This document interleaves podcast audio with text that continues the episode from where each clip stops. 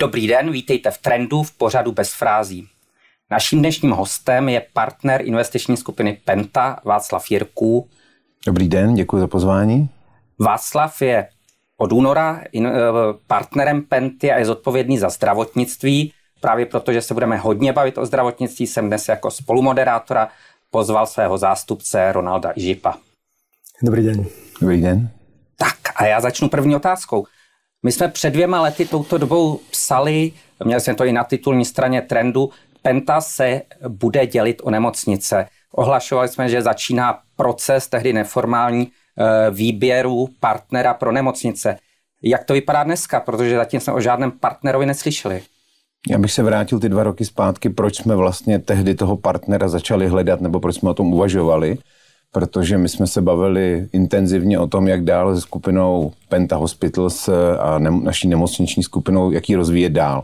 Samozřejmě ten, to podnikání ve zdravotnictví je extrémně kapitálově náročné a Penta jako investor nemá neomezené zdroje. My spravujeme peníze našich partnerů, ale ne peníze nikoho třetího a z tohohle důvodu jsme si řekli, my pokud chceme tu skupinu posunout dál, potřebujeme víc peněz a zároveň po deseti letech podnikání ve zdravotnictví, čili od doby, kdy jsme vlastně kupovali eh, prešovské zdravotnictví od JNT a tehdy jsme vyhráli tender v KSK na pronájem nemocnic od VUC, tak jsme se lecos naučili, ale říkali jsme si, pořád může přijít někdo, kdo v tomhle industrii funguje 10, 20, 50 let nebo možná ještě déle a mohl by nám přinést nějaké know-how. To byla vlastně primární motivace, proč jsme si řekli, pojďme hledat partnera.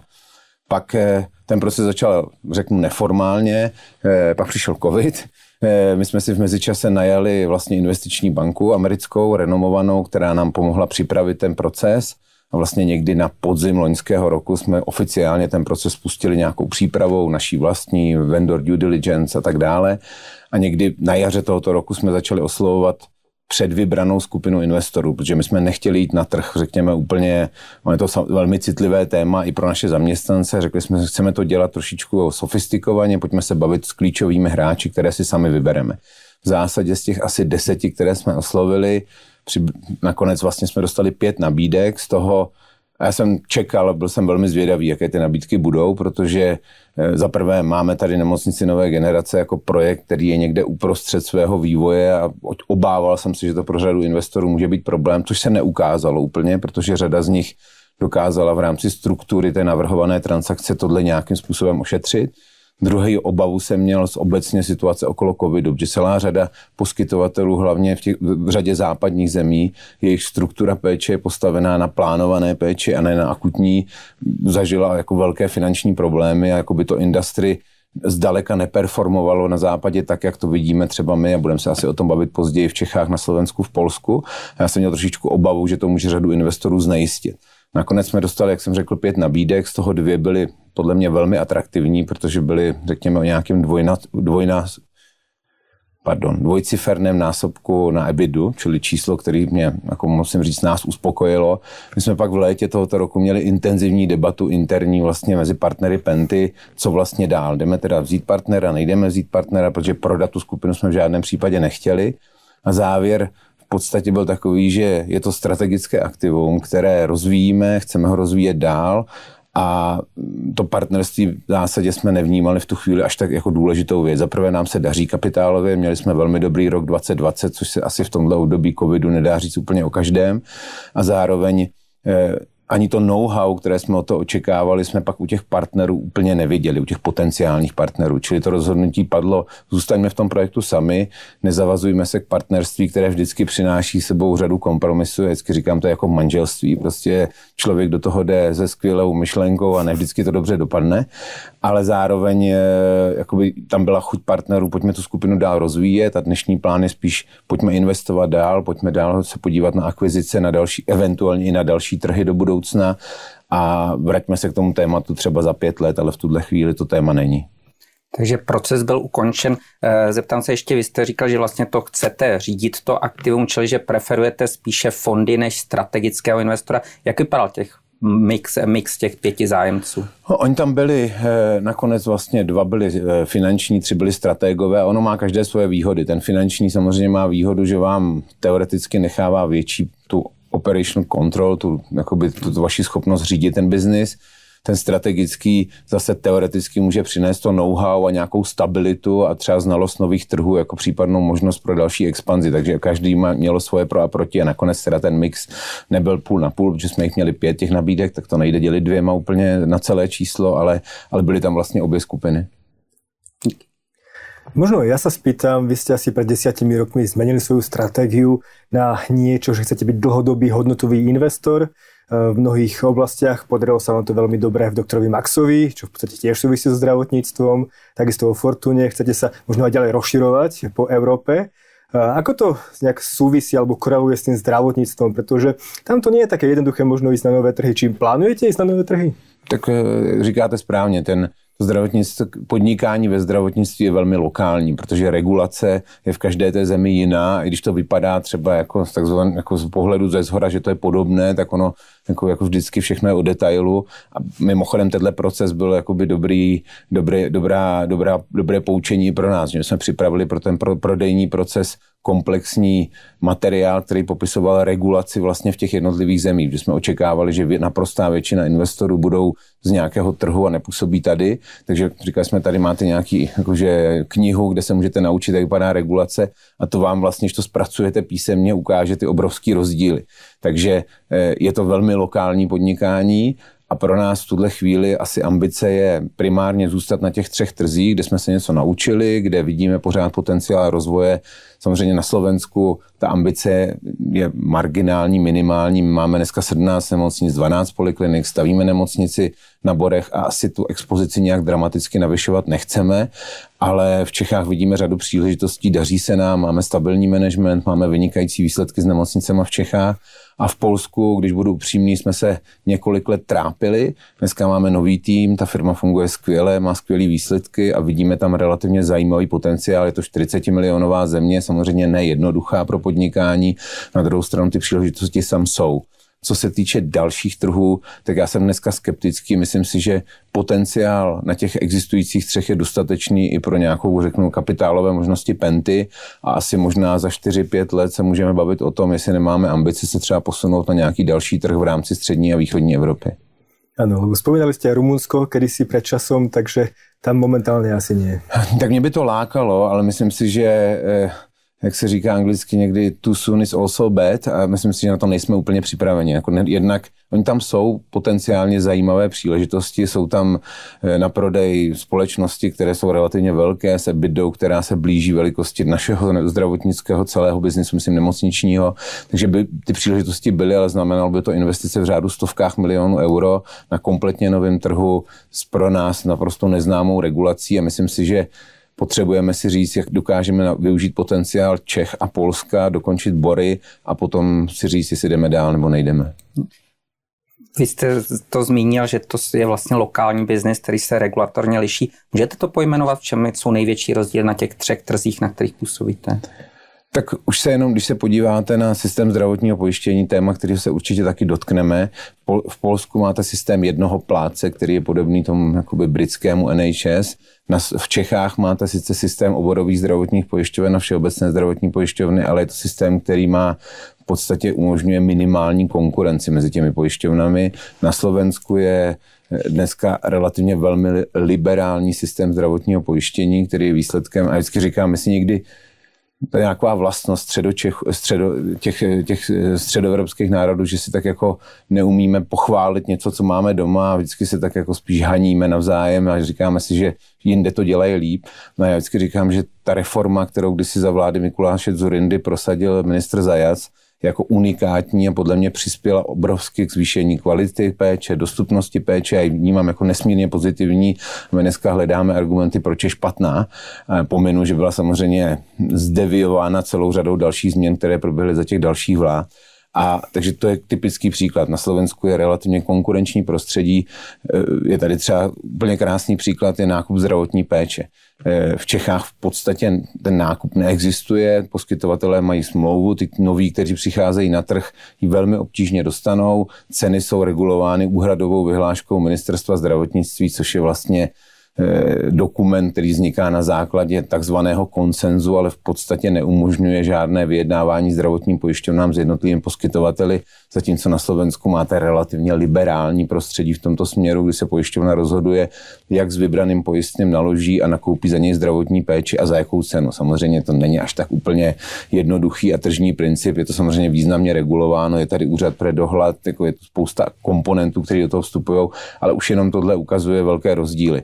Eh, samozřejmě rozdíly jsou i v tom, a to je bohužel nutno si říct, jaká je kvalita té infrastruktury, protože například Česká republika v tomhle je významně dál než Slovensko nebo Polsko a přes všechny takzvaně korupční skandály a přes všechny věci, které se děly za poslední 15 let, kvalita infrastruktury a nemocnic z pohledu té facility, stavební části a vybavení dramaticky zlepšila. Dneska, když navštívíte jakýkoliv okresní město, kde je nemocnice, tak uvidíte relativně moderní budovu, relativně moderní prostředí v té hotelové části, relativně moderní vybavení. Všichni víme, že Slovensko je z tohohle pohledu mnohem horším stavu. O Polsku ani nemluvím, protože to je ještě teda jakoby úplně jiná kapitola. Či ty rozdíly jsou, eh, další typicky je personál. Že? Všichni víme, že ze východní Evropy po uvolnění trhu v rámci Evropské unie odešlo okolo 70-80 tisíc lékařů na západ. Nejvíc to postihlo Rumunsko, tam šlo skoro 45 tisíc lékařů, což je strašné číslo, ale ten problém má třeba Slovensko, protože řada studentů, kteří vystudují lékařskou fakultu v Čechách, protože po rozdělení federace mohou studovat pokud studují v českém jazyce zadarmo, tak řada z nich se nevrátí už na Slovensko, buď zůstanou v Čechách, z čeho český systém benefituje, nebo odcházejí do zahraničí. A myslím si, že ta jakoby personální problémy na Slovensku asi dneska největší, porovnáme ty tři země, třeba Čechy, Slovensko, Polsko. Tých problémov bude asi viacero na Slovensku, ale otázka je, čo s nemocnicami, pretože ako hovoríte, ten rozdiel medzi českými a slovenskými je markantný. Teraz prichádza nejaký plán obnovy, ktorý by to mal narovnať. Myslíte si, že to je spôsob, ako zlepšiť a trvalo zlepšiť slovenské nemocnice? Tak to je obrovská příležitost. A mě zaprvé těší, že z původní varianty plánu obnovy, tak jak byla definována, že peníze půjdou jenom do několika vybraných státních zařízeních, univerzitních nemocnic. Dneska je plán obnovy nastaven tak, že v zásadě by měl podporovat to, čemu se říká na Slovensku v rámci současné změny legislativy OSN, čili optimální síť nemocnic která by měla nadefinovat, jaká bude dostupnost péče, jaká bude kvalita péče, v jakém regionu a na základě toho využít ty prostředky z toho plánu obnovy. A skoro miliarda eur je podle mě pro slovenský zdravotnictví obrovská příležitost a byla by škoda, kdyby ten zákon neprošel a nějakým způsobem ty peníze nebyly využitý, protože, jak říkám, ten v té infrastruktuře je obrovský deficit, který fakt se jakoby je až zarážející, když si vezmete, že ta výchozí pozice v těch 90. letech byla velmi podobná. Já jsem pracoval v nemocnici Kolíně někdy okolo roku 2000 to byla ruina, dneska tam stojí moderní pavilon s urgentem, s centrálníma operačníma sálama. Taková nemocnice na Slovensku možná je Michalovce a možná pár vybraných šace, ale moc jich není. A na, v Čechách v podstatě v každé té municipalitě vznikla taková nemocnice. A nebojíte se, že něco takéto zoberie konkurenčnou výhodu povedzme Pente alebo Agelu? Já z toho strach nemám, že otázka, jak myslíte konkurenční výhodu. Já pořád věřím, že, hezky říkám, že v tomhle odvětví naším největším konkurentem je stát. A stát je na jednu stranu dobrý konkurent v tom, že, a já tomu věřím, že filozoficky většinou není efektivní a nespravuje to, co má spravovat nejefektivněji, jak se dá. Takže já myslím, že jsme to viděli na řadě příkladů. Ten tady zmínil ty nemocnice v Košickém kraji, které jsme získali do pronájmu, které, když jsme tam přišli, tak byly ztrátové, měly asi 25 milionů eur závazky po splatnosti ty budovy byly v příšerném stavu a nám se podařilo z KSK vybudovat podle mě úplně jiný kvalitativní jako level nemocnic, včetně investic, včetně toho, že ty nemocnice během roku a půl jsme dokázali dostat do nějaké, řekněme, černé nuly, čili ty peníze jako jsme dokázali nějakým způsobem vygenerovat, tak aby jsme umořili ty obrovské závazky po splatnosti z tohohle pohledu je stát dobrý konkurent. Bohužel samozřejmě má to i negativní stránku, to je to, že stát ovlivňuje regulaci, čili podnik, prostředí, ve kterém podnikáte, může významně ovlivnit. A za druhý, trošku přeženu, stát má do určité míry neomezené prostředky, čili když bude chtít investovat do svých nemocnic, byť iracionálně, tak to může dělat a vy jako někdo, kdo podniká na stejném trhu, se ocitáte v nevýhodě. My jsme kdysi udělali takovou zajímavou věc, vzali jsme v Čechách všechny veřejné nemocnice a udělali jsme jakousi konsolidovanou výsledovku těch nemocnic. Ono to vyšlo tak, že tehdy jejich tržby byly asi 180 miliard korun a byly mírně ztrátové. Byly tam některé ziskové, některé ztrátové, ale co je důležité, že veřejný vlastník v tomto případě, že tam byl stát, municipality, ročně z těch 180 miliard dával skoro 10% na investice. To je něco, co si žádný normální podnikatel při ziskovosti nemocnic nemůže dovolit. Naše, řekněme, úroveň nějakých udržovacích investic někde okolo 2-2,5% stržeb a víme, že to stačí na to, aby ty nemocnice byly v dobrém stavu, aby se obnovilo vybavení a tady někdo přijde a dá čtyřnásobek, tak tu chvíli jako nějakým způsobem deviuje to konkurenční prostředí. Ale možno pre pacienta k lepšiemu, avšak... avšak... To je otázka, no. Eh, tu eh, na Slovensku máme opačný problém, tých investícií je veľmi málo, možno práve teraz plán obnovy tomu pomôže, avšak z dlhodobého hľadiska, keď porovnáme Českú republiku a Slovensko, tak v Čechách ide oveľa viac do zdravotníctva v pomere k HDP ako na Slovensku a tie nožnice sa otvárajú čím ďalej viac. Takže vnímáte to jako problém slovenského zdravotnictva? Tak já to vnímám jako problém nejen Slovenska. Ono, máte pravdu, že ten trend v Čechách byl víc prorůstový a zvlášť COVID to výrazně urychlil, protože stát navýšením platby za státního pojištěnce v podstatě pustil do zdravotnictví desítky miliard korun za poslední dva roky, a, ale pořád vlastně vý, výrazně zaostáváme za těma vyspělejma zeměma. Teď je samozřejmě otázka, jak efektivní zdravotnictví dostáváte za peníze, které do něj dáváte.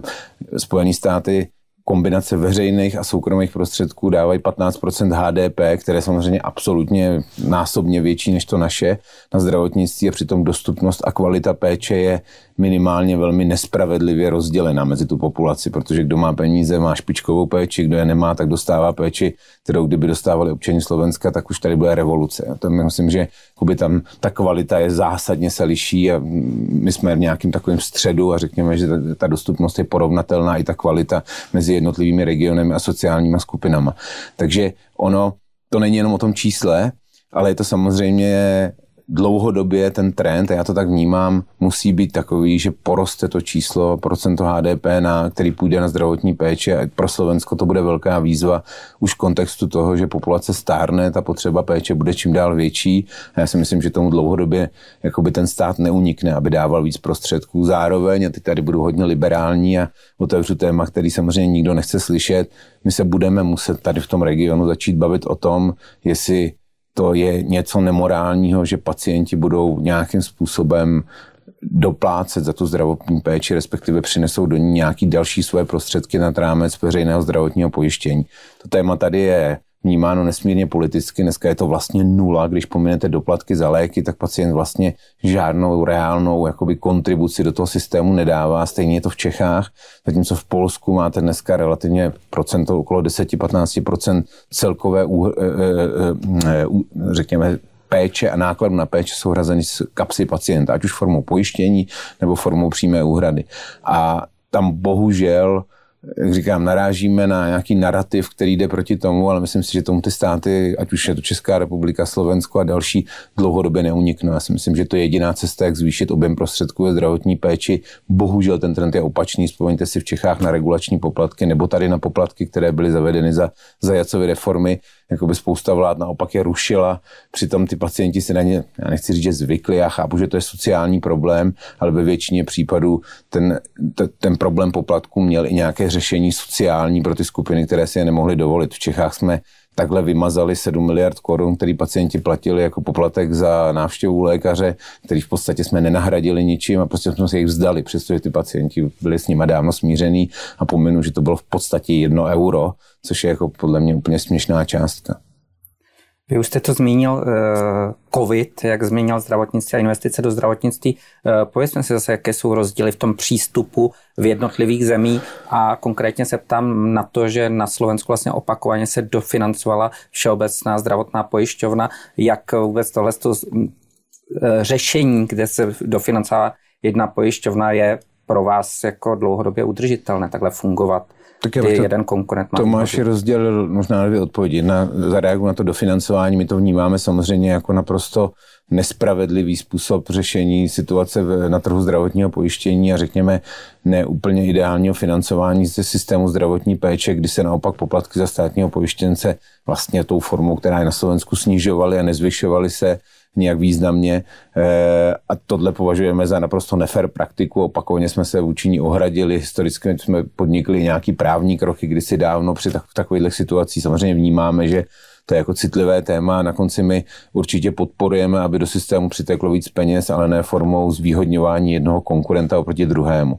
Když se vrátím k tomu e, tématu covidu, tak jasně, prošli jsme si jako těžkým, takhle, prošli jsme si dvěma vlnama, když to řeknu. První vlna bylo jaro 2020, kdy se v zásadě nestalo nic zásadního. Měli jsme obě země, a početně Polska, relativně malý počet nakažených, malý počet mrtvých tehdy systém logicky, a všichni jsme zažili lockdowny, bytě dneska považujeme jako vlastně přemrštěnou reakci na tehdejší situaci, ale nikdo nevěděl, já jsem nevěděl a těch debat jsme měli interně, jestli covid je chřipečka, anebo vymaže populaci z téhle planety, těch jsme měli interně nekonečně a někteří kolegové měli pocit, že já jako původním vzděláním lékař tomu rozumím, což samozřejmě nesmysl, ale pořád mě do těch debat jako by měli tendenci zatahovat.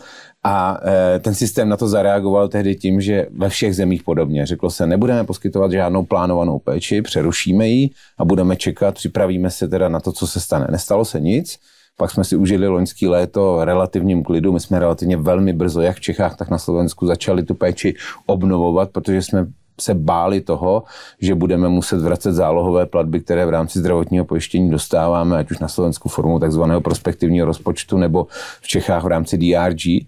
Na druhou stranu je pravda, že v obou zemích stát přišel s nějakou kompenzací, protože řekl, OK, my chápeme, že jsme vám omezili produkci, bylo to naše rozhodnutí a jsme připraveni to nějakým způsobem řešit. Na Slovensku to řešení bylo relativně jako dobré a my jsme vlastně i díky tomu ten finanční rok skončili relativně dobře. V Čechách to řešení bylo, bych řekl, já to dokonce kritizuju, byť bych neměl, protože jsme díky tomu měli skvělé výsledky v Čechách finanční, ale bylo to až bych řekl jako příliš štědré řešení, že kompenzační vyhláška nejenže vám umožnila nevracet peníze, které jste dostali na zálohách, ale ještě vám honorovala některé ty péče, péče dvakrát a za covidové pacienty se platilo jakoby úplně nesmyslné částky. To, jako, to považuji za, za, za jako nestandardní, to, co se stalo v Čechách. A pak přišla druhá vlna, řekněme, na začátku tohohle roku a tam jsme zažili, bych řekl, jako skutečnou krizi i v našich nemocnicích. Slovensko se vlastně rozhodlo definovat ty takzvané červené nemocnice, jako byla naše v Galantě a myslím si, že to, čím si prošel náš personál, teď nechci používat silná slova, ale fakt bylo peklo, protože ta, ta vyčerpanost jako těch našich zaměstnanců, kdy vám denně umírají desítky lidí a jako řešíte Podobně jsme to měli v Čechách v Sokolově, situace, kdy vám před nemocnicí stojí šest sanitek s pacientama a vy je nemáte kam dát.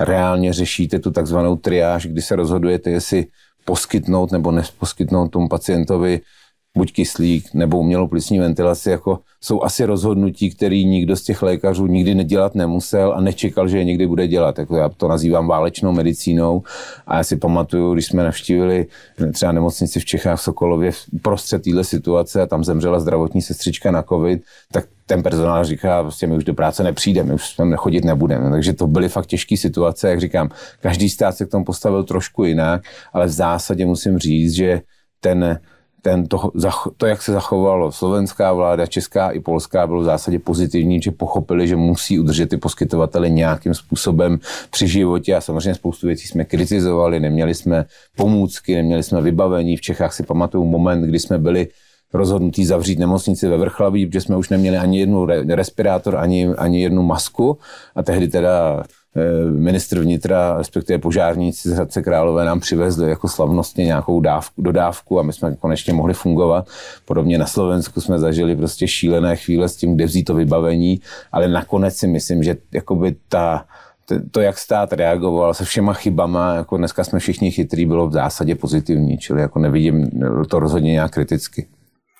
Hovorili ste o tom, že eh, zdravotný personál dostal veľmi zabrať v čase covidu. Eh, ako to vidíte? Neodchádzajú ľudia alebo neodišli ľudia ako v cestovnom ruchu? Najvyššie teraz ešte je tu, sú tu bory, ktoré pretiahnu nejakých ľudí od iných nemocníc, možno zo štátnych.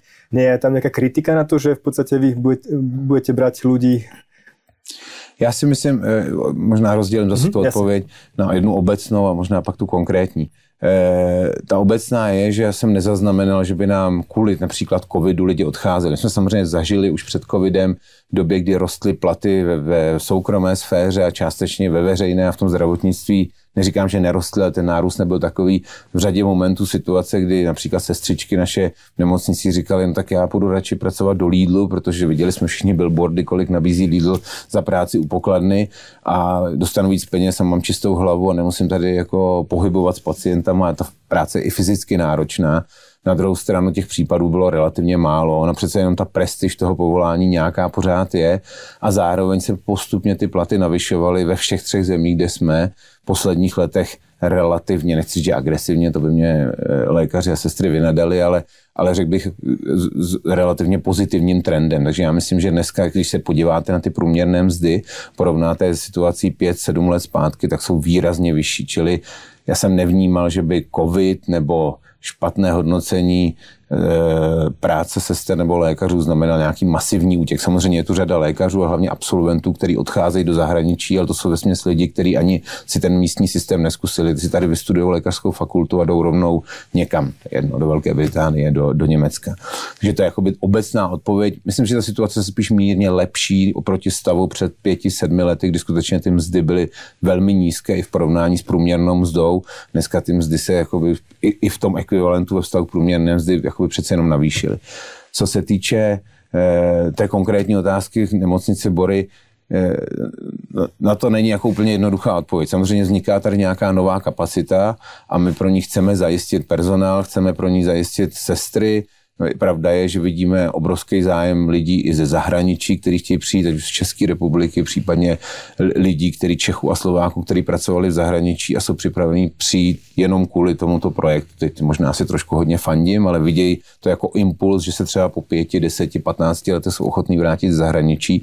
Takže ten náš třeba ten líderský tým je mixem lidí z České republiky a části třeba Slováků, kteří pracovali jako lékaři v zahraničí. U sester je to samozřejmě složitější, protože ta jejich mobilita na tom pracovním trhu je o něco nižší. Ono jako přestěhovat se někde přes půl republiky jenom kvůli práci v NNG, přestože tam zda tam bude plus minus stejná jako řeknu, v Michalovcích, tak to je složitější.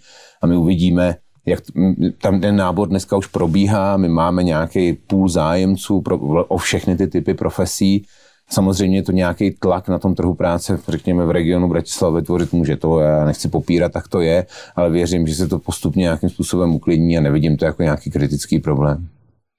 Se chtěl zeptat ještě ke covidu se vrátím. Jaký myslíte, že bude mít eh, covid dopad středně a dlouhodobě na, celkově na zdravotní systémy? Dobrá otázka, nejsem úplně vizionář, ale myslím si, že má to jedno zajím, jeden zajímavý dopad, já vidím. Myslím, že si řada politiků a stakeholderů uvědomila, že robustní zdravotní systém, který je vybaven kvalitním personálem, kvalitní technikou, je něco, co patří k základní infrastruktuře státu bez ohledu na to, kdo je poskytovatel péče, respektive zřizovatel, jestli je to stát, municipalita nebo je to soukromý investor. A myslím si, že bude obecně trošku reaguju na Rolanda na tu otázku poměr HDP a, a náklady na zdravotní péči. Myslím si, že vlády, které jsou rozumné, budou, myslím si, hledat cestu, jak investovat do zdravotnictví víc a nakonec i ten slavný EU Recovery Fund, tady plán obnovy, byl koncipovaný tak, že on měl v zásadě podpořit tu robustnost a stabilitu infrastruktury jako přípravu na jinou podobnou situaci. Samozřejmě před covidem mm, jsme vůbec netušili, že něco takového přijde, jako před dvěma lety, kdyby nám to někdo vyprávěl, co zažijeme, tak si budeme klepat na čelo. Zažili jsme šok a myslím, že to je nějaký jakoby i e, imperativ v tom, že nám říká, je skutečně dobrý tady zavírat masivně nemocnice, chceme snižovat skutečně lůžkový fond, protože když se podíváte, my se tady roky kritizujeme sami sebe. My máme moc lůžek na obyvatele. Podívejte se na Velkou Británii, podívejte se na jiné státy. Nám to dramaticky pomohlo. Ve vrcholu té druhé vlny my jsme vlastně nezažili situaci, že by fakt nebyly lůžka nebo lůžka s kyslíkem. Teď pominu logistiku, jak, jak, jak změnit vlastně některá oddělení, řeknu, z kožního na covidové. Není jenom to, že tam přesunete ventilátor, ale on tam může chybět rozvod kyslíku a musíte zaškolit ty lidi. Ale vlastně ta naše nazvu to nadkapacita, byla do určité míry výhodou. Já si myslím, že to je i součást debaty o to síti, optimální síti Sloven, nemocnic na Slovensku, jak zadefinovat tu potřebu nejen pro stav, jak, tak jak ne, běžně potřebuje slovenské zdravotnictví, ale i pro situace do budoucna, abychom věděli, máme tady nějaký rezervoár lůžek, který umíme aktivizovat a i když je to komunitní nemocnice, tak ji umíme předělat na, řeknu, covidovou, když bude nejhůř a přijde covid číslo dva. Čili já si myslím, že tenhle ten imperativ tam je a věřím, že vlády začínají vnímat to zdravotnictví mnohem intenzivněji a začít přemýšlet o tom, jak do něj dostat víc penězí. Eh, peněz, pardon, penězí, peněz. Omlouvám se, někdy to motám, ty dva jazyky. Eh, a druhý téma je, myslím si, že to paradoxně může zatraktivnit znova tu profesi, protože pravda je, že já, když jsem zašel na lékařskou fakultu, tak jakoby poměr že úspěšných uchazečů versus žadatelů bylo prostě dostalo se třeba 10%, dneska to číslo je úplně jiný. Ta atraktivnost té profese se dramaticky v posledních letech snižovala, mimo jiný i díky tomu neúplně dokonalému finančnímu ohodnocení. A já věřím, že se to bude měnit v čase a že vlastně i covid možná pro řadu lidí může být ukázat, že vlastně to je zajímavá profese, která má jako svoje obrovské jako plusy, samozřejmě je to náročná profese, ale že to může být další z impulzů a věřím, že to se nakonec děje, že vlády budou víc investovat do vzdělání v oblasti zdravotnictví, čili rozšiřovat kapacity lékařských fakult. To se už děje a začínalo se s tím už i před covidem, jak na Slovensku, tak v Čechách. A třetí je vlastně dopad, a nakonec to se netýká jenom zdravotnictví, a to je téma, jak funguje vlastně v dnešním globalizovaném světě logistika všech těch materiálů a pomůcek a vybavení, protože my jsme, já jsem strávil loni v březnu stovky hodin telefonování si s lidma, který považoval, jsem považoval za nedůvěryhodný, ale který slibovali, že jsou schopní přivést respirátor XY nebo masku za cenu, která byla většinou 20 až 30 krát vyšší než 14 dní předtím a že ji mají někde v Maroku, v Jižní Africe a většinou nikdo nepřivez nic. A trávili jsme s tím já, management, Edom a tak, všichni desítky, stovky hodin s nedobrýma výsledkama. A já jsem potom trošičku vlastně challengeoval sám na sebe, protože my tlačíme managementy do toho, aby i v rámci finančního řízení měli, řekněme, optimální pracovní kapitál, což na konci znamená, proč máte mít v dnešním globalizovaném světě zásoby roušek na 6 měsíců, když vám je z Číny každý týden někdo přiveze. No tak najednou nikdo nic nepřivez a my jsme hleděli sami sobě do očí, že naše super efektivní finanční řízení není vždycky úplně optimální a že možná do budoucna pohled na to nejen, jaký máme mít zásoby, ale kdo má být i tím dodavatelem, že když je to lokální, že nakonec se zachránili lokální firmy v Čechách například, které byly relativně rychlí, schopní změnit, rychle změnit výrobu toho, co dělali předtím, na výrobu respirátorů a ty nás vlastně drželi těch prvních pár měsíců při životě, navíc za ceny, které byly třetinový oproti těm nekvalitním materiálům z Číny. A myslím, že to je věc, která taky změní zdravotnictví. Jako budeme se daleko víc dívat na to, jsme na takovouhle situaci připraveni nebo nejsme. No uvidíme. Mhm. To, to, to, to doufám, veľká, že to ne, ja dúfam, že to nezažijem znova. Ale... Veľká otázka, ale ten reťazec just in time asi, asi už nebude fungovať tak, ako fungoval hey, hey. doteraz. Ale ja sa vrátim k tej konkurencii, o ktorej ste hovorili vy, lebo eh, ja mám pocit, že mnoho ľudí na Slovensku analytikov hovorí, že práve konkurencia zachránila slovenské zdravotníctvo pred covidom. Mali sme tu súkromné laboratória, ktoré veľmi výrazne navýšili svoju kapacitu, pomohli testovať. Potom tu boli nemocnice, ktoré, ako príklady Galanta, ktoré sa stali v podstate covidovými nemocnicami. Boli tu súkromní e, poskytovateľe zdravotnej starostlivosti, ktorí tiež pomohli veľmi výrazne k tomu, aby sa situácia upokojila. Ale tá tendencia je tu možno trošičku iná. Tá politická tendencia je tu taká tlačiť skôr na to, aby ten štát mal ešte silnejšiu rolu a ešte viac mohol regulovať a možno aj investovať oproti tomu, čo by možno mali investovať súkromní investori. Nemyslíte? No bohužel ten trend je takový, mě to trochu děsí, jako kdybychom se vraceli obloukem někam do 90. let, kde eh, že tak jedno z aktuálních témat je zisk a zdravotní pojišťovna a můžeme se o tom asi, možná se o tom vybavit budeme to, určitě. Ale vlastně jako kdyby nás to vracelo někam do, do, do debat, kdy eh, slovo zisk bylo ve zdravotnictví zprostý slovo a soukromý kapitál byl jako nežádoucí a vlastně pak jsme v 90. letech zprivatizovali veškerou primární péči, veškerou ambulantní péči, veškerou stomatologii, téměř všechny lékárny, vlastně téměř všechny diagnostické a laboratorní služby a stalo se to, že konkurence způsobila na tom trhu, že ta kvalita péče se někam posunovala a kvalita služeb se posunovala. A dneska se, jako kdybychom se vraceli úplně filozoficky někam zpátky na to socialistickému pohledu, že stát je to nejlepší. Já jsem si přečetl výborný článek, tady udělám teď skrytou reklamu, má ten takový hezký web, který se jmenuje buraněmítou.sk který nevím, myslím, že to dělá konzervativní institut Milana Rastislava Štefánika a nečetl jsem tam těch článků řada, ale je tam jeden, který je o zdravotnictví, který připravili Rudo Zajac, bývalý ministra Petr Pažitný. A je vlastně o tom, že jak vypadalo socialistické zdravotnictví, protože myslím, že úvod se říká, v úvodu se říká, že 60% respondentů na Slovensku si myslí, že bylo lepší než to současný.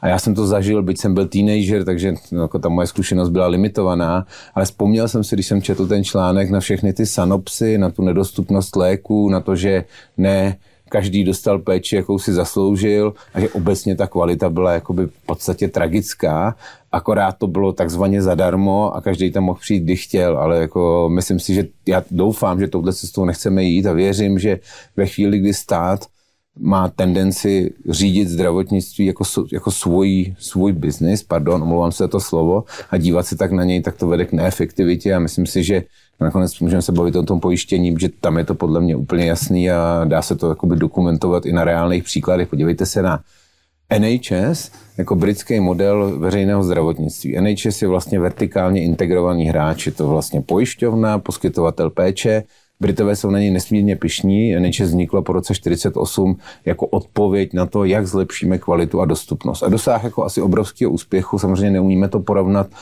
se situací, kdyby v Británii bylo konkurenční prostředí, protože jako to bohužel nikdo neumí, to kouzlo nikdo ne cestovat v čase a změnit ten systém nemá. Na druhou stranu NHS je typický příklad takového neefektivního řízení, protože čekací doby pacientů na běžné výkony jsou minimálně o třetinu až o polovinu delší než například na Slovensku a to Slovensko určitě není v této kategorii nejlepší na světě.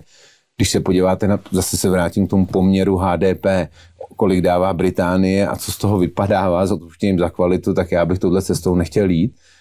Dám ještě jeden příklad, který trošičku koreluje s, bore, s nemocnicí na Borech. My jsme, když jsme začínali s tím projektem 2012, myslím zdravotnictví nemocnicema, tak jsme navštívili asi tři nemocnice NHS Trustu ve Velké Británii. A tam měli něco, co bych nazval takovou paralelu k NNG Bory.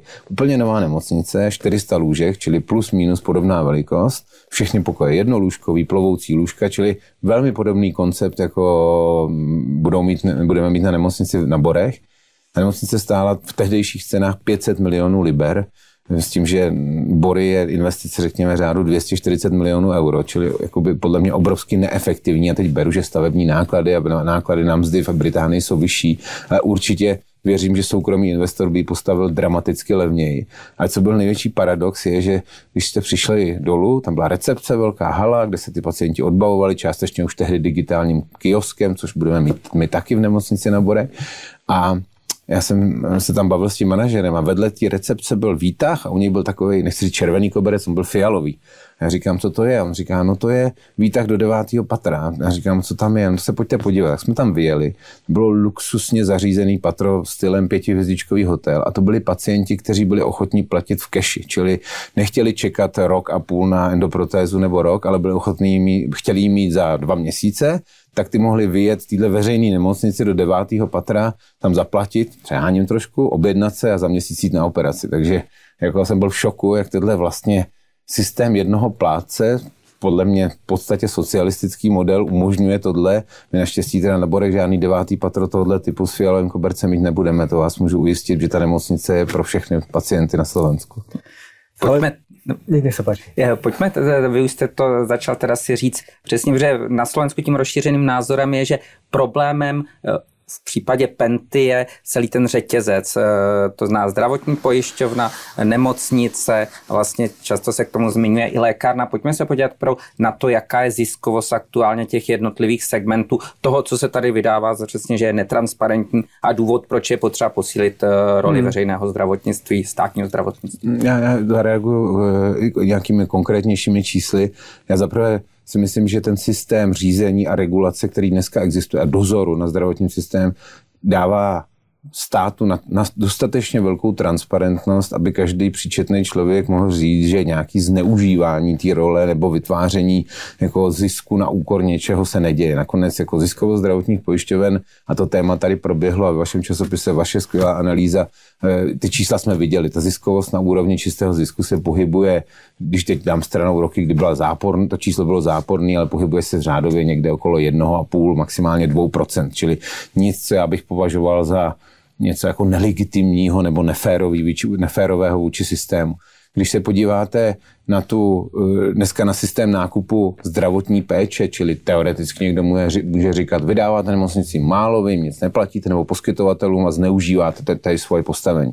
Moje odpověď je jednoduchá. Pokud budu platit málo, respektive nebudu ochotný zasmluvnit ty nemocnice za férovou cenu, logicky to skončí tak, že budou odcházet pojištěnci, čili moje, což se neděje mimochodem dvouveře jako zdravotní pojišťovně. Čili já si myslím, že tohleto takzvaný riziko vertikální integrace dneska neexistuje a, jakoby stát má dostatečné množství nástrojů, aby kontroloval a ten systém je relativně transparentní. Stejně tak, já vždycky říkám, my jsme nikdy nezneužívali ani dôveru na zasmluvnění, řekněme, vlastní péče za nějakých nadstandardních podmínek. Já se vrátím teď deset let zpátky, jsme prodávali síť laboratoří Alpha Medical. Největší obava investorů, kterou měli, byla vy máte určitě nějaký nestandardní vztahy mezi Dwoverou a Alpha Medical. To bylo jako pr- při prvních management meetingsích padalo vlastně jako největší problém. Když jsme došli do due diligence a následně nějaký transakční dokumentace, to téma úplně zmizelo. Už ho nikdo nikdy nezmínil, protože když se podívali na ceny, které jsme měli v našich laboratořích versus trh, a ty data jsou dostupné, jako jsou veřejný, tak zjistili, že v řadě případů naopak ceny Alfa Medical jsou nižší, protože Dvovera skutečně šla po nějakých kvalitativních kritériích a pokud je Alfa Medical neplnil, tak měl smůlu. To samé si můžete dneska uvěřit u našich jako zdravotnických zařízení, které spadají pod pentu ve vztahu Dvoveře, to, ty čísla jsou dohledatelné. Čili já tohle považuji za jako nesmyslný argument a celý se zase vracíme filozoficky k tomu, jestli zisk je amorální anebo morální a jestli má být ze zdravotnictví zisk nebo není. Já jsem viděl vaši analýzu, kde řeknu, že Slovensko stojí zdravotní péče 6 miliard euro, necelých, ale myslím, že tam velmi záhy budeme. A z toho se vytvoří někde okolo, já chápu, že ty čísla nemůžou být přesný, okolo 600 milionů čistého zisku, ale z toho zdravotní pojišťovny tvoří relativně velmi malý procento, v podstatě 5%, čili i regulace jejich ziskovosti jako argument pro zlepšení a dostupnosti a kvality považuji za, za nesmyslný a, a vlastně v tom sektoru velká část těch peněz zůstává v poskytovatelích, a který je vesměs reinvestují, protože já si nemyslím, že jakýkoliv poskytovatel péče tady je schopen vyplácet dividendu i, i vzhledem ke stavu té infrastruktury. Pokud pečujete s péčí správné hospodáře, jak se říká v České republice, tak eh, máte nemocnici, tak i když vygenerujete zisk, tak musíte v podstatě 100% toho zisku vrátit zpátky, tak abyste věděl, že ta nemocnice fungovat, bude fungovat i za pět let, protože odepisujete techniku přístrojů, která je drahá, musíte ji obnovovat. Prostě magnetická rezonance je věc, která vám vydrží morálně i fyzicky fungovat 5-7 let a pak potřebujete novou. Pominu, že máte pod sebou lékaře, který vás tlačí do toho, abyste měli nejmodernější techniku, protože jenom to vám zajistí i nejlepší kvalitu poskytované péče. Čili já já jsem jako z tohohle pohledu říkám, jsme v tom transparentní a já v tom jako žádný problém nevidím. Existují modely ve světě běžně vertikálně integrovaných hráčů, kteří mají pojišťovnu i poskytovatele a nikdo vlastně nikdy neprokázal, že tam dochází k nějakému zneužití. Nakonec i úho, respektive, pardon, úhosné PMU na Slovensku šetřilo, jestli pojišťovna Dvovera nezneužívá svého postavení na trhu nikdy se nenašlo nic, takže já myslím, že i ty debaty o takzvaném zákazu křížového vlastnictví, dám stranou jejich protiústavnost, o té jsme přesvědčeni, jako se ukazují, že nemají nějakou substance z pohledu toho jakoby biznisového fungování. Ale ak neprichádza krížové vlastníctvo, možno prichádza zákaz zisku zdravotných hey. poisťovní, čo je ešte väčšia téma, pretože ničí ten zásadný pilier, na ktorom je zdravotníctvo postavené. To, čo ste na začiatku hovorili, že, že to je ten pozitívny moment Slovenska voči ostatným krajinám stredoeurópskym, tak ten práve sa zdá, že možno čoskoro skončí. Já jsem z toho Rolanda jako smutný, protože vrátím se zpátky k tomu, co e, jsem tady zmínil o zajacově reformě a o tom, že to byl obrovský krok dopředu, byť samozřejmě spousta lidí na Slovensku řekne, že to bylo úplně špatně a zažili jsme útok vůbec na existenci zdravotních pojišťoven, snahu o unitár a tak dále ale já já, já, takhle, my jsme od začátku historicky několikrát deklarovali, že jsme připraveni se bavit o nějaké regulaci zisku. Já jakoby chápu, že se jedná o veřejné prostředky a jsme, byli jsme k tomu připraveni. Na druhou stranu já bych chtěl znát důvod, protože pokud chcete nějakém odvětví regulovat ziskovost, tak byste měl definovat nějaký veřejný zájem. Pokud to má být, tak jak to slyšíme, lepší kvalita a dostupnost, tak se nemyslím, že je úplně definice, která by uspěla i ústavního soudu. Teď dám teda stranou tu monetární část, která i z té vaší analýzy vychází, že ten konsolidovaný zisk průměru si pohybuje někde 30 milionů euro za rok, ale i kdyby to bylo 50 milionů euro těch zdravotních pojišťoven versus toho, že tady, eh, a teď já nechci ukazovat na farmafirmy, že vygenerují stovky milionů euro zisku na pacientech, kteří jsou odléčeni ve zdravotním eh, systému Slovenska nebo poskytovatelů, protože já pořád nechci říkat, že zisk je amorální, já jenom říkám, že ve chvíli, kdy chcete zregulovat zisk, tak jak třeba byl původní první návrh úradu pre dohlad, tak v podstatě potlačujete jakoukoliv konkurenci, rozbíjíte tu historickou výhodu, kterou Slovensko měla, mělo a vlastně to směřuje k tomu, čemu na Slovensku hezky říkáte unitár, čili systém jednoho, pojiště, jednoho plátce, protože ať už fakticky, anebo jenom teoreticky e, úplně potlačíte konkurenci a motivaci investorů a řekněme pojišťoven být efektivní. A realita je taková, že pokud by to číslo mělo být podobné, jako je to v tom původním návrhu, tak myslím, že investor typu Penty asi seriózně zváží, jestli na tom trhu vůbec fungovat, protože pak to nedává žádný smysl. Teď dám stranou, co zdravotní pojišťovny za roky se ve snaze motivování nějakým ziskem, ve snaze o to být více efektivní udělali v oblasti výběru pojistného, v oblasti takzvaného claim managementu neboli revizního lékařství, nebo to nazvu, se doktoři na mě budou koukat blbě, ale řeknu odhalování pojistných podvodů až po nákup zdravotní péče. Všechny tyhle tři oblasti dneska minimálně Uniona Dvouvera dokáží dělat velmi efektivně. Ve chvíli, kdy je demotivujete ve smyslu nemůžeš tvořit zisk, tak já si myslím, že ztratíte v tu chvíli jakoukoliv chuť u, u těch poskytovatelů, u, u těch eh, pojišťoven se této činnosti věnovat a existují analýzy, které říkají, že ten systém ztratí někde okolo 150 až 400 až 500 milionů euro za A zhoršeným výběrem pojistném, za A zhoršen, za zhoršeným odhalováním pojistných podvodů, za C neefektivním nákupem zdravotní péče. Čili můžete skončit záhy u toho, že systém vás bude, budete mít zregulovaný zisk na technicky skoro nulu, budete mít teoreticky ještě spor s investorem, to se může stát, a budete mít na konci dne systém, který vám poskytuje úplně stejný rozsah péče, ale stojí vás o budu konzervativní, 200-300 milionů euro víc. To je můj pohled a já tomu naprosto věřím a já doufám, že jako do tohohle stavu nedospějeme. Říkám, tím netvrdím, že nejsme připraveni se o tom bavit, ale myslím, že je to tak zásadní změna podnikatelského prostředí, že by vyžadovala, vyžadovala nějakou sofistikovanější diskuzi než relativně horkou jehloušitý návrh, který se objevil v MPK. A prebieha ta diskusia momentálně mezi vámi a ministrom zdravotnictva? Tak diskuze nějaká probíhá. Já musím říct, že pan ministr je pro mě jako pozitivním zjevem a překvapením, protože to je člověk, podle mě nejlepší ministr, který jste tady za poslední roky měli, který je velmi pragmatický a nedívá se na nás s despektem, protože jsme penta a chápe, že jsme jednak významným hráčem na trhu zdravotním pojištění, jednak významným hráčem na trhu poskytování zdravotní péče, čili tak, jak se baví asi se všemi subjekty, se baví i s náma, není jako zase, aby jsme tom nehledali nějakou nestandardní vztah, to určitě není. A uvidíme, že proběhlo MPK, v něm jsou desítky připomínek zákonů té části o pojištění a stovky k té OSNC a já jsem opakovaně deklaroval Ivanu ministrovi, že my ten zákon jsme připraveni maximálně mu pomoct, podpořit ho a posunout ho dál, protože OSN považuji za pozitivní věc pro Slovensko. Samozřejmě tam spousta problematických jakoby částí, ale myslím si, že to je dobrá věc. A, a zase jste mimochodem lídrem ve střední Evropě, protože nikdo se k tomu vlastně nepřihlásil ani v Čechách, ani v Polsku nějaké sofistikované definici toho, jak ta síť nemocnic má vypadat, jaká je dostupnost péče, časová, místní, eh, jaká je demografie, epidemie těch, těch jednotlivých regionů. Vlastně celá ta restrukturalizace lůžkového fondu tady ve střední Evropě probíhá, já vždycky říkám, salámovou metodou v zásadě tak živelně. Prostě někde odejdou tři doktoři, zavře se tam oddělení, už se nikdy, ne, už se nikdy neotevře, že to je realita a, a takhle proběhne takzvaná restrukturalizace. Tady konečně vznikla nějaká snaha o relativně sofistikovanou definici kritérií, co kde má být a já jsem připravený, my jako Penta, do ní kontribuovat i tím, že jsme připraveni se vzdát v některých nemocnicích akutní péče, klidně jim tam mít komunitní nemocnice. Já se toho nebojím. My jsme v České republice opět z vlastní iniciativy za posledních šest let udělali relativně masivní reprofilaci nemocnice Ostrov nad Ohří, což byla kdysi klasická akutní pětioborová nemocnice se vším všudy porodnice, interna chirurgie, bla, bla, bla.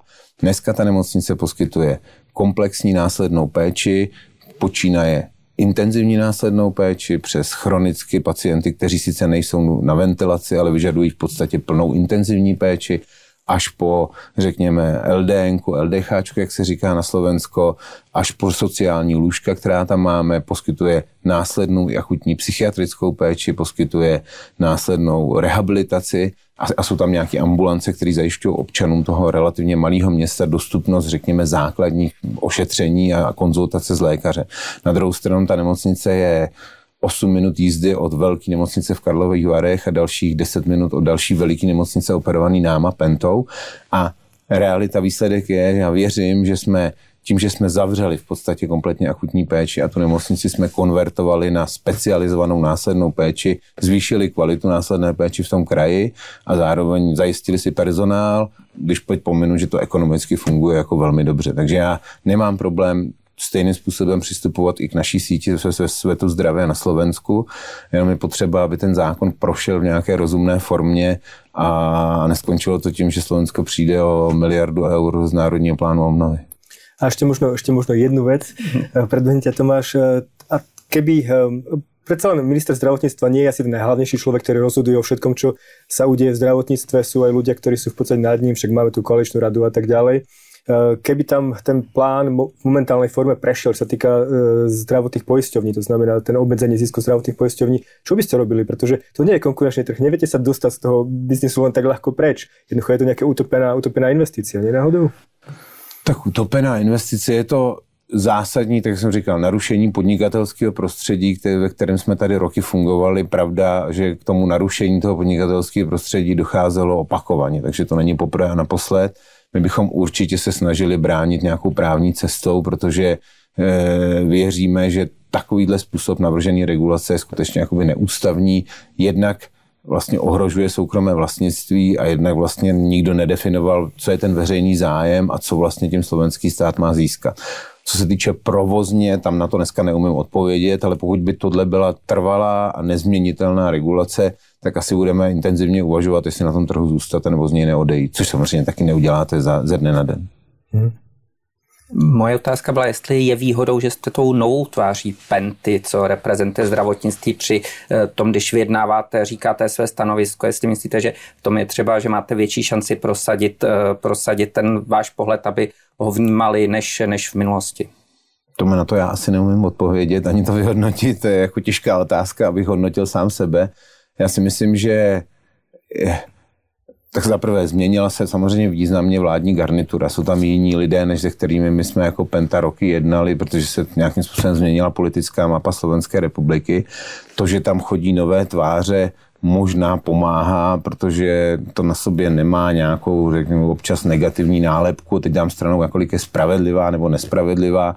Já jsem nezaznamenal u nikoho z těch klíčových stakeholderů žádnou negativní emoci nebo nějakou tendenci se vyhraňovat vůči pentě to, že nám občas něco, pardon, omlátí o hlavu a nějakou historii, tak to samozřejmě beru jako kolory, ta součást, řekněme, i nějakého small talku, ale v zásadě ve směs u všech těch stakeholderů narážím na, teda eh, se potkávám s velmi konstruktivní debatou, a jestli to způsobeno mojí tváří, to bych si úplně nemyslel, možná to trošku pomáhá. Tak. A čo sa týka nemocníc, ešte sme sa nebavili v podstate o ich nejakej ziskovosti v tomto roku. Hej. Uh, bol ťažký covidový rok. Uh, aké financie asi očakávate od hospodárske výsledky? Tak uh, ono tam jsou že nějaký trendy. Na jednu stranu covidový rok znamená výpadek nějaké produkce plánované, řekněme to, že spousta těch výkonů jsme, který by the way, to je dopad my jsme se tady bavili o tom dopadu covidu do, do zdravotnictví a já to téma nezmínil. Je to důležité zmínit, že nám vznikla relativně velká skupina pacientů ve všech zemích, kteří vlastně nedostali to jejich plánované ošetření a samozřejmě to nejsou osoby ohrožený na životě, čili ne onkologický pacienti, ale ono už to, že když na endoprotézu musíte čekat o rok déle, tak to dramaticky snižuje kvalitu vašeho života a to je jako velký deficit, který mimochodem budeme muset nějakým způsobem řešit.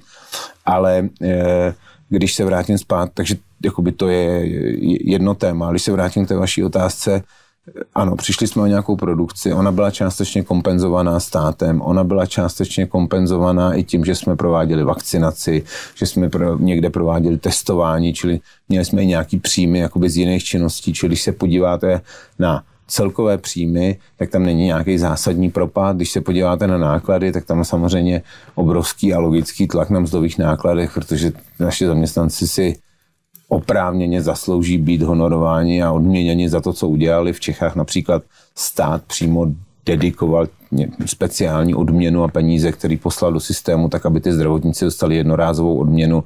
Čili je tam nějaký určitě zvýšený tlak na náklady, ale když se podívám na tu ziskovost, tak bude plus minus intencích toho, co jsme měli v posledních letech, čili se díváte na nějakou čistou marži ziskovou, tak se pohybujeme někde okolo 2-2,5%, čili je to asi o trošku víc než dvouovera, a zase to nejsou nějaká úplně nesmyslná čísla, když si uvědomíte to, co jsem tady říkal, že minimálně 2-2,5% stržeb dáváte ročně do vlastně do investic udržovacích, tak na konci my jsme z žádného nemoc, žádné nemocnice nikdy nevytáhli ani korunu dividendy. Naopak jsme nainvestovali skoro 300 milionů euro do slovenského zdravotnictví, jakoby do, do těch nemocnic a e, včetně, včetně teda borů. Takže ziskovost bude plus minus podle mě v intencích těch loňských roků. A to je ten obrovský rozdiel medzi vašimi investíciami ako Fortuna alebo Dr. Max, ktorým sa veľmi darí v zahraničí, expandujete, máte tam e, aj veľmi, veľmi pekné ebidy. E, v zdravotníctve to nie je také jednoduché. Napriek tomu chcete ísť ďalej a veríte tomu segmentu.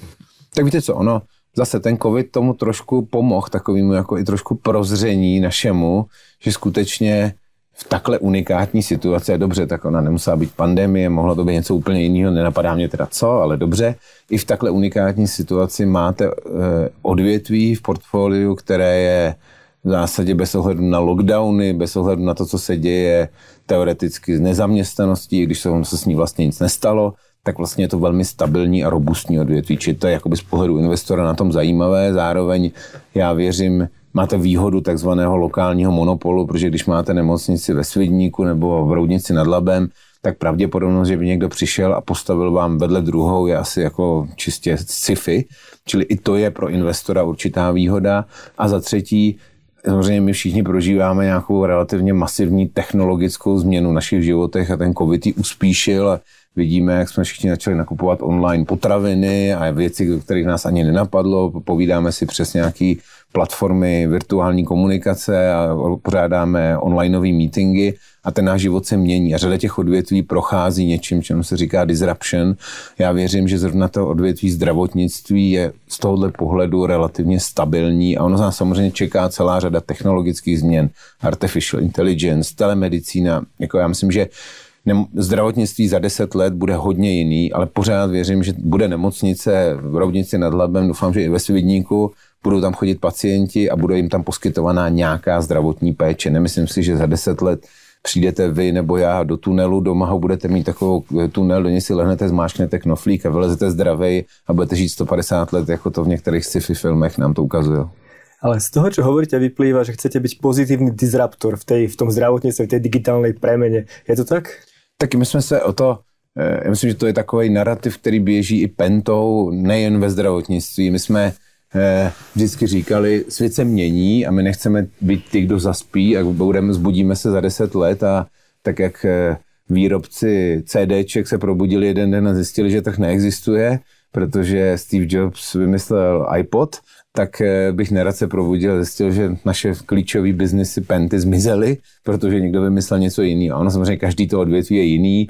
Například Fortuna je dneska digitální onlineová firma a tam to riziko té takzvaný disruption je možná veliký, protože ten trh je na konci dne pro technologický hráče globální a tak vidíme ty největší typu Google, Facebook a tak dále. A pokud někdo bude investovat do platformy typu sport betting a bude chtít ji rozvíjet globálně, tak teoreticky vás může jakoby postavit do relativně těžkého konkurenčního boje. V tom zdravotnictví je to mnohem složitější pro toho konkurenta a v doktorovi Maxovi je to tak někde mezi, čili pro nás ta digitální agenda je důležitá, ale i v tom zdravotnictví jsme vždycky říkali, my chceme být lídrem toho trhu a co znamená být lídr? Lídr je jednak o nějaké kvalitě péče, kterou dostane ten pacient, lídr je o nějaký, řekněme, chci být nejlepší zaměstnavatel, chci jakoby, aby ty lidi ke mně chodili ne protože jim zaplatím víc než moje konkurence, ale protože pro mě chtějí pracovat z nějakých důvodů, to je na speciální debatu někdy možná. A za třetí, chci přinést i nějakou technologickou změnu. Ono to může být někdy trošku jako v opozitu proti tomu, co tady říkám, třeba v souvislosti s tím zaměstnavatelem, protože řada lékařů se té technologické změny bojí. My jsme vyzkoušeli a používali jsme několik let e, řešení od IBM Artificial Intelligence, který se jmenuje Watson. A Watson je vlastně řešení, který umožňuje nastavit léčbu onkologickému pacientovi. Vlastně protokol na základě kombinace znalostní databáze z jedné největších z amerických onkologických nemocnic a k tomu připojený artificial intelligence, která se umí učit i z nových údajů a vlastně vy zadáte parametry pacienta a vypadne z toho, takhle by měla vypadat léčba. My jsme si koupili licenci od IBM, nechali jsme ten produkt lokalizovat tak aby léky a všechny vstupy byly, řekněme, odpovídaly prostředí na Slovensku. Používali jsme to, ten nástroj samozřejmě ne, ne, je to nástroj, který vám, nikdo vám za to nezaplatí, ani zdravotní pojišťovna, ani pacient. Byť teda chodili pacienti, říkali, dejte mě tam do toho vocna, já vám zaplatím 100 euro, já chci vidět, jestli mě léčí tady v Národnom onkologickém ústave dobře nebo ne. To jsme řekli, tak takhle ne. A u těch lékařů to v řadě případů vyvolávalo velký stres, jako kdyby měli obavu, že nahradí vlastně nějaká umělá inteligence. Já si myslím, že tam svět nepůjde, ale v řadě činností lékařských naopak si myslím, že to může podpořit tu kreativitu a nahradit nějakou, nazvu to, komoditní část činnosti, protože každý z nás děláme spoustu práce, která je kreativní, ale každý z nás děláme i nějakou, pardon, blbou administrativní práci, lékař píše zprávy, popisuje snímky. Například dneska existují řešení na artificial intelligence, by the way, téma, který já chci otevřít i v rámci našich nemocnic, který dokážou popsat snímek CT a ukazuje se, že ta validita toho popisu se blíží téměř 100% a někdy dokonce překoná i kvalitu toho lékaře. A samozřejmě na konci musí být lékař, který to zkontroluje a řekne, je to v pořádku a podepíše to, ale ušetříte mu 20 minut času a nijak jste nedegradovali jeho odbornost a znalost. Takže jako já v té digitalizaci vidím budoucnost, v telemedicíně, jako myslím si, že ten trend COVID ještě uspíší a věřím, že i my jako řekněme, velký síťový středoevropský hráč, budeme, doufám, lídrem v této oblasti. Já možná skočím už od uh, zdravotnictví dál. Uh, jak se lékař z kolínského ára dostane do penty? Uh, tak to je příběh složitý, má řadu rozměrů. Ale ne, zás... tak ten váš profil je jiný než vlastně většina tak jiných. to je lidí. pravda, no je netypický. To, to, tak příběh je velice jednoduchý, když to jako popíšu velmi stručně. Já jsem eh, díky mým rodinným vazbám znal relativně roky některé z majitelů Penty, Marka Dospivu, eh, Slava Haščáka, Josefa Oravkina a znal s námi dneska skoro 30 let. A eh, když Penta začala uvažovat o zdravotnictví v České republice, tak někdo, a tehdy myslím, že to byl Martin Kušik, tehdejší partner Penty, si vzpomněl, respektive myslím, že to byl Martin Kušik, si vzpomněl, že tady je ten doktor, který není, pardon, úplně hloupej, tak pojďme se bavit, jestli by jako s náma nechtěl na tom projektu nějak spolupracovat. A tehdy se dělalo nějaká, tehdy středočeský kraj, to vy si Tomáši budete pamatovat, Hejtman Bendl prodával středočeský nemocnice a oni mě takzvaně najali, jako při mojí práci teda na Áru v Kolíně, tak jsem ve svém volném čase dělal nějaký takový poradenství, due diligence, platili mi na hodinu víc, než jsem dostával nemocnici a hrozně mě to bavilo. A bohužel Penta, dneska teda velmi bohužel, tehdy ten projekt odmítla, protože řekla, to je malý, nějaký prťavý nemocnice ve středních Čechách, tam nepůjdem. Dneska eh, mimo jiný řecký investor eh, Zavajanidis na, na základě téhle privatizace postavil minimálně dvě špičkové zařízení ve středních Čechách a my si můžeme akorát drbat na hlavě ale tím, že to nedopadlo tehdy, tak já jsem jako byl zklamaný, protože jsem si říkal, když tam něco koupěj, tak já tam budu někde dělat nějakého náměstka lékařského nebo něco takového. Tehdy mě už jako některý kolegové ze slovenský penty přesvědčovali, abych šel na Slovensko a dělal nákup zdravotní péče, tehdy v, ještě ne v dvouveře, ale v našich prvních zárodcích zdravotní pojišťovny, čemu jsem se cítil totálně nekompetentní, takže to jsem odmítnul. No a když nedopadlo to ani v Čechách, tak jsem se vrátil teda zpátky jako k té svojí práci anesteziologa a šéfa e, intenzivního oddělení jako na Áru. A asi za dva měsíce mi zavolal tehdy asi Martin Štefunko, investiční ředitel Penty a říká, hele, tak nechtěl by si nastoupit jako junior do Penty? A já jsem se v podstatě přes noc rozhodl, že to zkusím, že jako nemám co ztratit, vrátit se ke své profesi, asi umím, lékařů je všude nedostatek, tak, tak to zkusím. No a pak jsem přišel do Penty, tři měsíce se trochu drbal na hlavě, jestli jsem udělal dobře, jestli to nebude ostuda, ale nakonec jsem nějak uspěl. No, hodně mi pomohl tady právě Martin Štefunko, který mě byl jakýmsi mým mentorem a pomáhal mi a pomohlo mi mimo jiný taky projekty, protože já jsem byl od začátku, ne úplně u zrodu, ale u časných raných začátku doktora Maxe a samozřejmě, když máte úspěšný projekt, tak se vám jakoby roste mnohem líp a učíte se a postupujete dál. Je to snažší, než když bojujete s projektem, kterým se nedaří, protože určitě bylo v Pentě mnoho, mnoho, mnohem chytřejších lidí než já, jenom možná neměli to štěstí, které já považuji za zásadní. Jak se liší ta práce vlastně, tak jak jste tím řetězcem prošel celým, teda ta vaše práce předtím, když jste měl na starost doktora Maxa, dneska práce partnera? No, liší se v zásadě ten hlavní odpověď je mnohem větší zodpovědnost, protože já jsem tady fungoval vlastně v Pentě jako investiční ředitel eh, pod Edem Matákem, který měl jako partner na starosti zdravotnictví a ono vám to do určité míry jistí záda. My máme s Edem já to nazývám speciální vztah, jako, který fakt fungoval, ty roky jsme se skvěle doplňovali, ani jsme si nemuseli někdy říct, a jenom jsme se na sebe podívali a fakt to fungovalo skvěle. On mi dával obrovskou množství zodpovědnosti a důvěry. Já jsem mu to doufám vracel jako je výsledkama, který jsme měli, ale pořád máte za sebou někoho, když jde do jeho, kam se můžete obrátit a případně jako říct, jako já jsem to vlastně, nevím, jestli jsem to udělal správně. Teď najednou už se nemám kam obrátit v úvodovkách, takže ta zodpovědnost je asi ta hlavní změna. Plus pro mě dneska taky samozřejmě obrovská, obrovská změna toho, jak trávím čas, protože díky téhle změně a díky naší expozici ve zdravotnictví na Slovensku, já dneska v podstatě trávím 40% času tady, což je samozřejmě náročné na cestování, na rodinný život, to není úplně ideální, ale věřím, že nějakým čase si tohle to nějak aspoň trošku sedne, nastavím si nějaký fungování trošičku rozumnější, než každý týden absolvovat D1 do Bratislavy a do Prahy. Ale odpověď na tu otázku, abych zase nebyl příliš epický, je, zodpovědnost je asi největší, eh, největší výzva, ale zároveň taky možná ta největší droga, která mě jako způsobuje, že mě to hodně baví. Protože najednou víte, že když to pardon, poděláte, tak za to můžete jenom vy a už se nemůžete na nikoho vymluvit. Jak tenhle ten váš switch do biznisu před těmi 15-16 lety vnímala vaše rodina, protože vaše rodina vlastně, maminka připomně eh, šéfkou nadace Charty 77, tatínek je myslím lékař, jako, ne, ne, ne, lékař, ne, ne, ne. Takže jako, eh, myslím, že jsou to spíš intelektuálové než lidé do biznisu, čili jak to vnímali? Moje rodiče jsou těžcí intelektuálové, mimochodem novináři původně, oni jako to bylo jejich původní vzdělání, oba pracovali vlastně před revolucí eh, v, tele, v československé televizi a pak z ní odešli, protože měli pocit, že jejich tvář je příliš spojena s minulým režimem a že jim nestojí za to se obhajovat, jestli věci dělali dobře nebo špatně a řekli, mi jdem dělat něco jiného. Můj otec začal podnikat, roky podnikal, dneska už teda spíše jenom si čte knížky.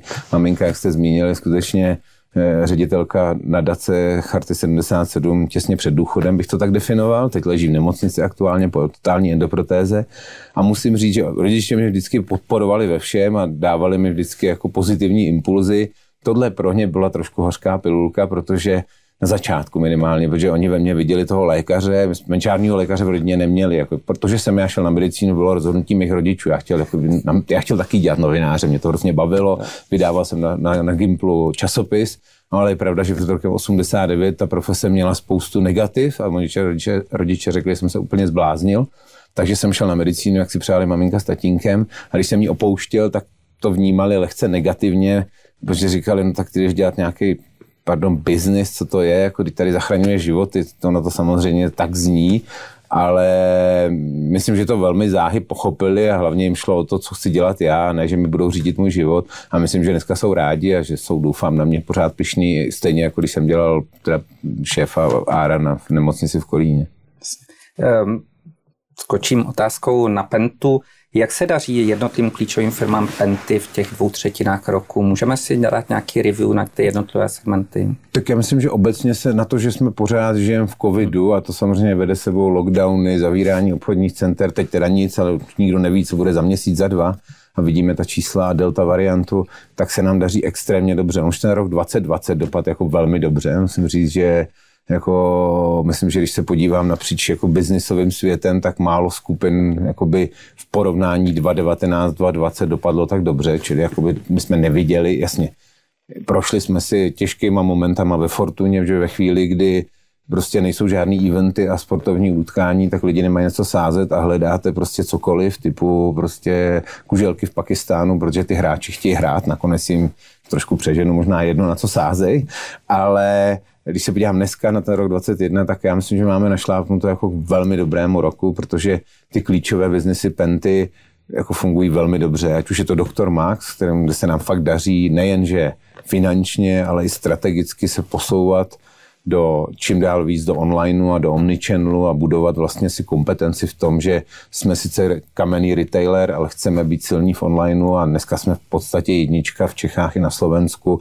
A věřím, že letos budeme jednička v Rumunsku v tom onlineovém trhu, ale pořád si myslím, že ta kvalita toho produktu, ten takzvaný service level, ten zážitek možná toho klienta je daleko od toho, kde by měl být. Jako já si myslím, že tam musíme a investujeme desítky milionů euro ročně do IT v Maxovi, abychom se posunuli dál. Podobně Fortuna, jako jak říkám, zažila spoustu těžkých momentů, ale myslím si, že běžíme po správné trase zase za cenu obrovských eh, investic do IT, ale i ty finanční výsledky tam budou podle mě dobré. Nemocnice jsem zmiňoval, já si myslím, že ten rok bude velmi dobrý, jakože záleží, je to hodně ovlivněný tím, jak dopadne poslední kvartál, on je specifický, protože za normálních okolností prosinci ty nemocnice jsou ztrátové, protože kdo si naplánuje operaci žlučníku na 15. prosince, když všichni chtějí být na Vánoce doma. A to je jakoby součást našeho business plánu, s tím počítáme. A COVID to může zase všechno úplně změnit, takže tam těžko odhadovat, ale zatím ta projekce vypadá, no ten předpoklad vypadá velmi dobře. A vlastně všechny ostatní ty biznisy Penty fungují velmi dobře a já myslím, že budeme mít jako velmi dobrý rok. Nechci to tady nějak zakřiknout. Je. Velmi dobře znamená jako návrat někam k ziskovosti toho roku 2019? Myslím si, že jo. Hm. To si myslím, že já bych radši viděl možná i trochu lepší číslo. Dobře. Um, zeptám se, vy máte na starost teď HR celé skupiny taky.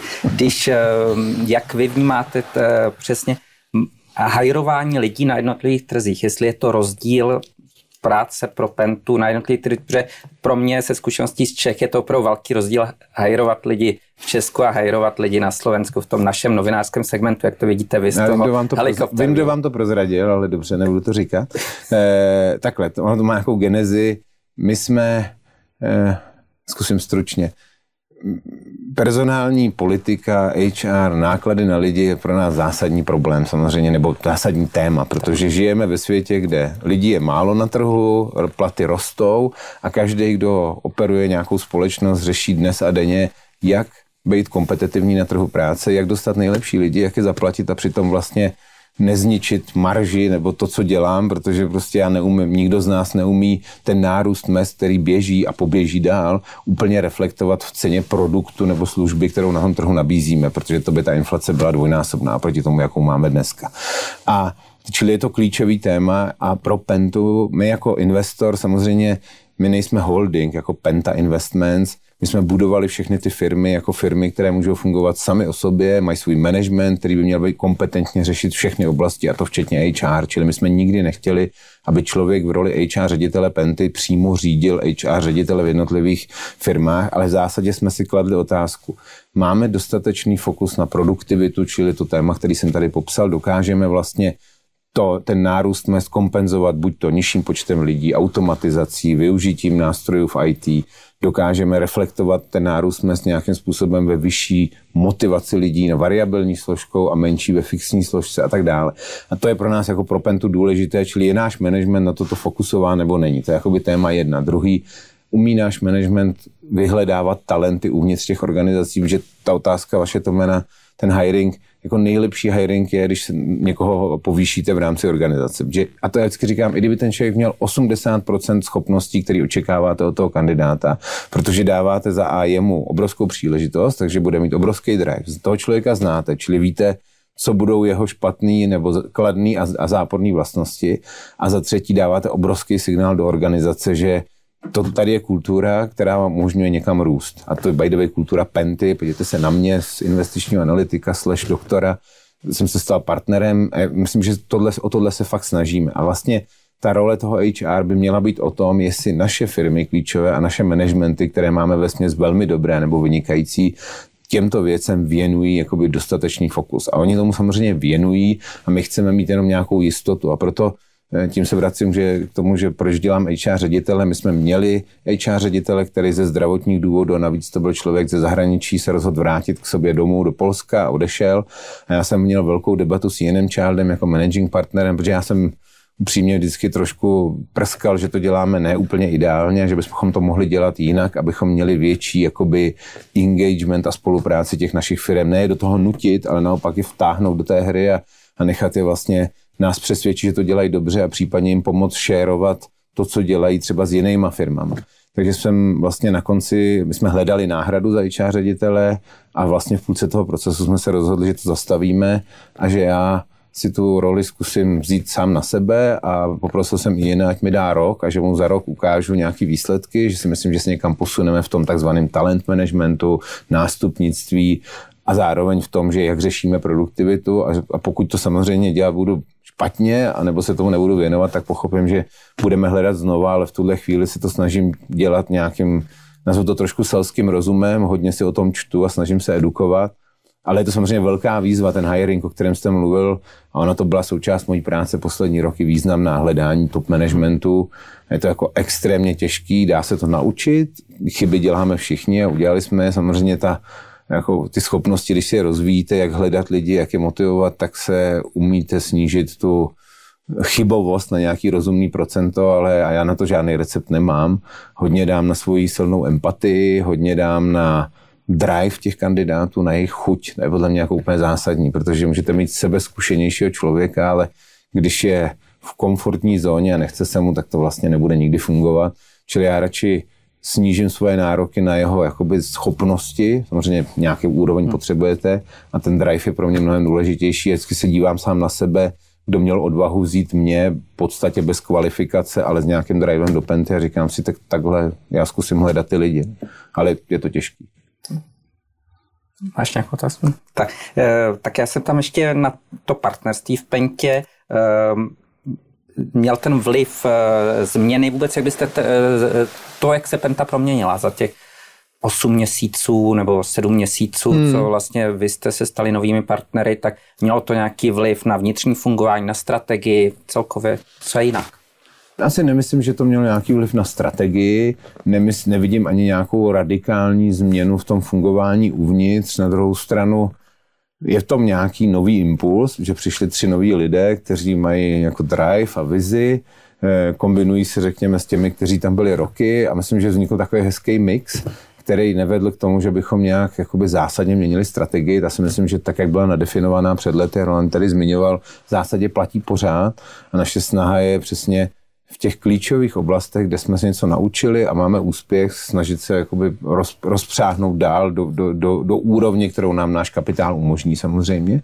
Někdy eh, samozřejmě narážíme na ty limity toho kapitálu. Co se týče vnitřního fungování Penty, a teď já se nechci jakoby říkat, že předtím to bylo blbě, teď je to dobře, ale a dívám se na to z jiné perspektivy jako partnera, ale já tam jako vnímám jako velmi pozitivní a velmi takovou jako týmovou debatu mezi partnery a teď dám stranou, že někteří z nich vlastní přes skoro půlku penty a někteří skoro nic, ale myslím, že to byla vždycky kultura penty v tom partnershipu, že v těch debatách o biznise se zásadě neřešilo to, komu patří jaký podíl a nakonec i třeba investiční komise Penty, tam je každý partner má svůj hlas bez ohledu na to, jakou, jaký má podíl v Pentě a musím říct, že tam jako je ta debata fakt dobrá a mám to, já z toho mám jako velmi dobrý pocit z pohledu procesu a fungování uvnitř. Já tam nevidím nějakou zásadní změnu. My jsme i v kontextu toho, že vlastně postupně prodáváme ty takzvané tier 2 companies, který už nechceme mít jako v portfoliu.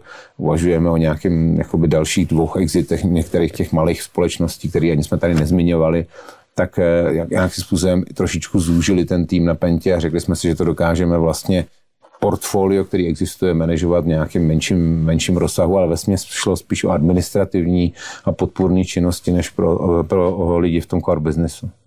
Kde uvažujete o exitu? No, to asi tady nesmím říct. Ale ne, samozřejmě, když se podíváte na, na portfolio, tak samozřejmě jsou tam ty jakoby klíčové biznesy, penty a tam neuvažujeme o exitu vůbec. Ale máme některé společnosti, které tady historicky zůstaly, eh, ještě z dobách třeba v expanze v Polsku, jako je Iglotex, Empik a tam vlastně přemýšlíme o tom, co s nimi dál, že my víme, že jim dneska neumíme dát ten mezinárodní rozměr, my je neumíme posunout do nějaké jako eh, nazvu Evropské ligy, a tam se bavíme o tom, tak kdy je ta optimální doba. My určitě nechceme dělat nějaký fire sale, ale spíš hledat jakoby tu nejlepší dobu. V Iglotexu nás postihlo nešťastná, i vyhořela nám jedna továrna asi dva roky zpátky, která dneska vlastně se komplet postavuje znova, postavila znova a, a nabíhá. A tam samozřejmě ten ideální timing teprve přijde, takže já si myslím, že to není o nějakým jakoby přicházejícím exitu, ale spíš o tom, jakoby, co je vlastně ten náš fokus a čemu se opravdu chceme věnovat energii, protože chcete nebo ne, úplně stejný čas věnujete aktivu s hodnotou miliarda euro jako tomu, který má hodnotu 50 milionů euro. Díky, věřím, že když jsme se dostali už k otázce, na které nemůžete odpovídat, že jsme vyčerpali všechno, čili já vám Václave děkuji za návštěvu ve studiu Trendu. Já moc děkuji. A to děkuji, byl další děkuji. pořad bez frází. Naschledanou.